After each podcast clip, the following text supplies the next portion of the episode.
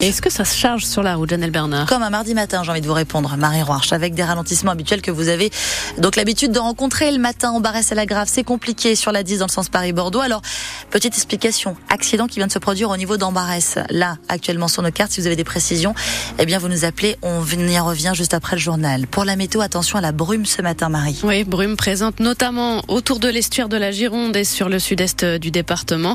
Ailleurs, le soleil fait quelques apparitions, mais il doit composer avec les nuages, de la fraîcheur ce matin. La douceur revient cet après-midi avec jusqu'à 16 degrés à Arcachon, 13 à Saint-Émilion, 14 à Talence et au Verdon, 15 degrés à Langon. De l'émotion, de la combativité aussi au cœur à la cour d'appel de Bordeaux aujourd'hui. C'est là que se tient le procès en appel de Safran Ceramics, dix ans après l'incendie mortel de la poudrerie de Saint-Médard-en-Jalles. En juin dernier, l'entreprise a été condamnée à 225 000 euros d'amende pour homicide et blessures involontaires. Le 5 décembre 2013, Benjamin Paillet, 25 ans, est mort brûlé vif en nettoyant un réservoir. Deux de ses collègues sont gravement brûlés. Bertrand Mortreux est l'un d'eux, touché aux mains notamment, traumatisé à vie. Et ce procès, forcément, ravive de douloureux souvenirs. J'ai assisté ce jour-là à une véritable en fait euh, scène de guerre quoi. J'ai vu mon, mon collègue Benjamin Paillet brûler instantanément puisqu'en fait lors de l'accident, euh, il faut savoir que donc le propergol solide, donc qui sert de carburant pour les fusées, monte en fait à 4000 degrés euh, instantanément. Il était carbonisé, tout noir, brûlé vif, plus de vêtements, complètement nu, était momifié quoi c'est indescriptible. Le fait de retourner donc euh, au tribunal, de revivre tous ces instants, de faire des cauchemars la nuit, puisqu'ils avaient été condamnés, ils font quand même appel. Je trouve ça euh, inadmissible, quoi.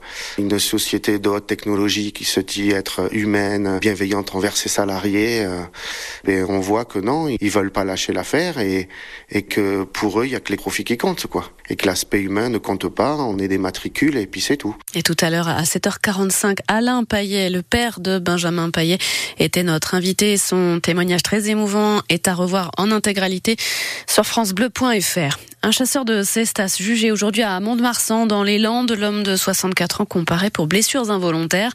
Il y a trois ans, au cours d'une battue au sanglier dans les Landes, un tir part et blesse à l'épaule le passager néerlandais d'une voiture qui circule sur l'A63 au sud du péage de Sonia Muret.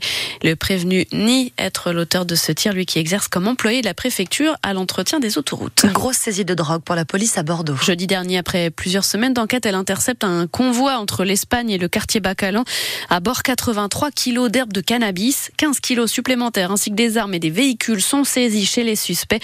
Interpellés notamment à Bordeaux et Gradignan, 10 personnes ont été mises en examen.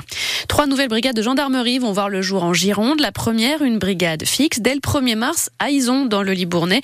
Neuf militaires y seront affectés. Deuxième brigade fixe, ce sera au Barp dans le Val de l'Air d'ici 2027.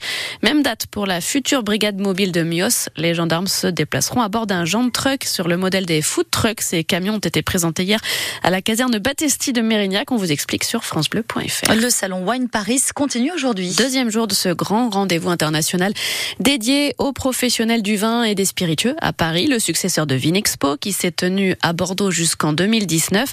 Dans les allées donc uniquement des viticulteurs, des négociants, mais que viennent-ils y chercher, Kevin Blondel? On déguste d'abord beaucoup, sourit Jean-Vincent Bidot, négociant et viticulteur à Blaye. Calpin dans une main, verre dans l'autre. Là, il est sur du médoc, une quinzaine à goûter en quelques minutes tout juste. Chacun son métier, un sportif euh, qui va courir des kilomètres, moi je trouve ça assez exceptionnel. Moi je peux déguster 15-20, euh, ça me pose aucun problème. Mais comme les sportifs, il faut faire des pauses de temps en temps. Voilà, et puis hop, ça repart. Bon, crachez pas, vous, il n'y a pas de crachoir. si, si, si, il y a un crachoir. Vu la série, il vaut mieux qu'il y ait un crachoir. Côté producteur, on tente de décrocher des contrats, de se faire connaître. Noémie Vigneron à Lussac Saint-Émilion, à elle, beaucoup travaillé en amont pour qu'elle ait des rendez-vous avec des clients potentiels. Elle s'apprête d'ailleurs à voir un client important. Je rencontre le maître d'hôtel de l'Elysée, donc c'est une chance et j'espère que ça marchera. J'ai des rendez-vous aussi avec des très beaux euh, restaurants, des belles maisons. Des heures de travail, de négociation, des milliers de bouteilles écoulées chaque jour en dégustation sur le salon et un peu de détente quand même. Vincent et Charlotte, viticulteurs dans le Médoc et dans les Graves, ont déballé le pique-nique. Et après, voilà, le couteau. Français, hein. Tout à fait. Franchement, ça met du baume au cœur, mais c'est vrai que les journées sont assez moroses, c'est jamais très motivant. Et le fait d'avoir un salon comme ça, qui est quand même un gros salon professionnel avec des bonnes perspectives, on est plein d'espoir. Une pause pas trop longue car la concurrence est féroce. 4000 professionnels se disputent des parts de marché sur ce salon, dont beaucoup de viticulteurs, certains venus du Chili, de Slovénie ou encore de Tunisie. Les Wine Paris, c'est jusqu'à demain, porte de Versailles à Paris. Dans 11 jours, c'est précisément là que s'ouvrira un grand événement populaire, le Salon de l'agriculture. C'est aussi la deadline fixée par les syndicats agricoles pour faire avancer la cause des agriculteurs après leur mobilisation de fin janvier et les annonces du gouvernement.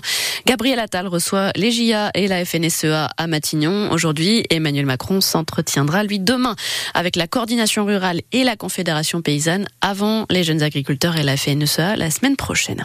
L'état de catastrophe naturelle reconnu pour l'Eshcap Ferret, ça vaut pour les dégâts liés aux tempêtes de l'automne, Aline, Céline et Domingos, qui se sont succédés en quelques jours sur le littoral. Si vous avez été touché, vous avez désormais 30 jours pour vous signaler auprès de votre assureur. Et puis en rugby, Louis Bielbiaré va faire profiter l'UBB de sa pointe de vitesse jusqu'en 2027. L'ailier de 20 ans s'engage pour deux saisons supplémentaires. Petit Louis, comme le surnomme ses coéquipiers de l'Union, a déjà inscrit 11 essais en 18 matchs disputés cette saison avec l'UBB et le 15 de France.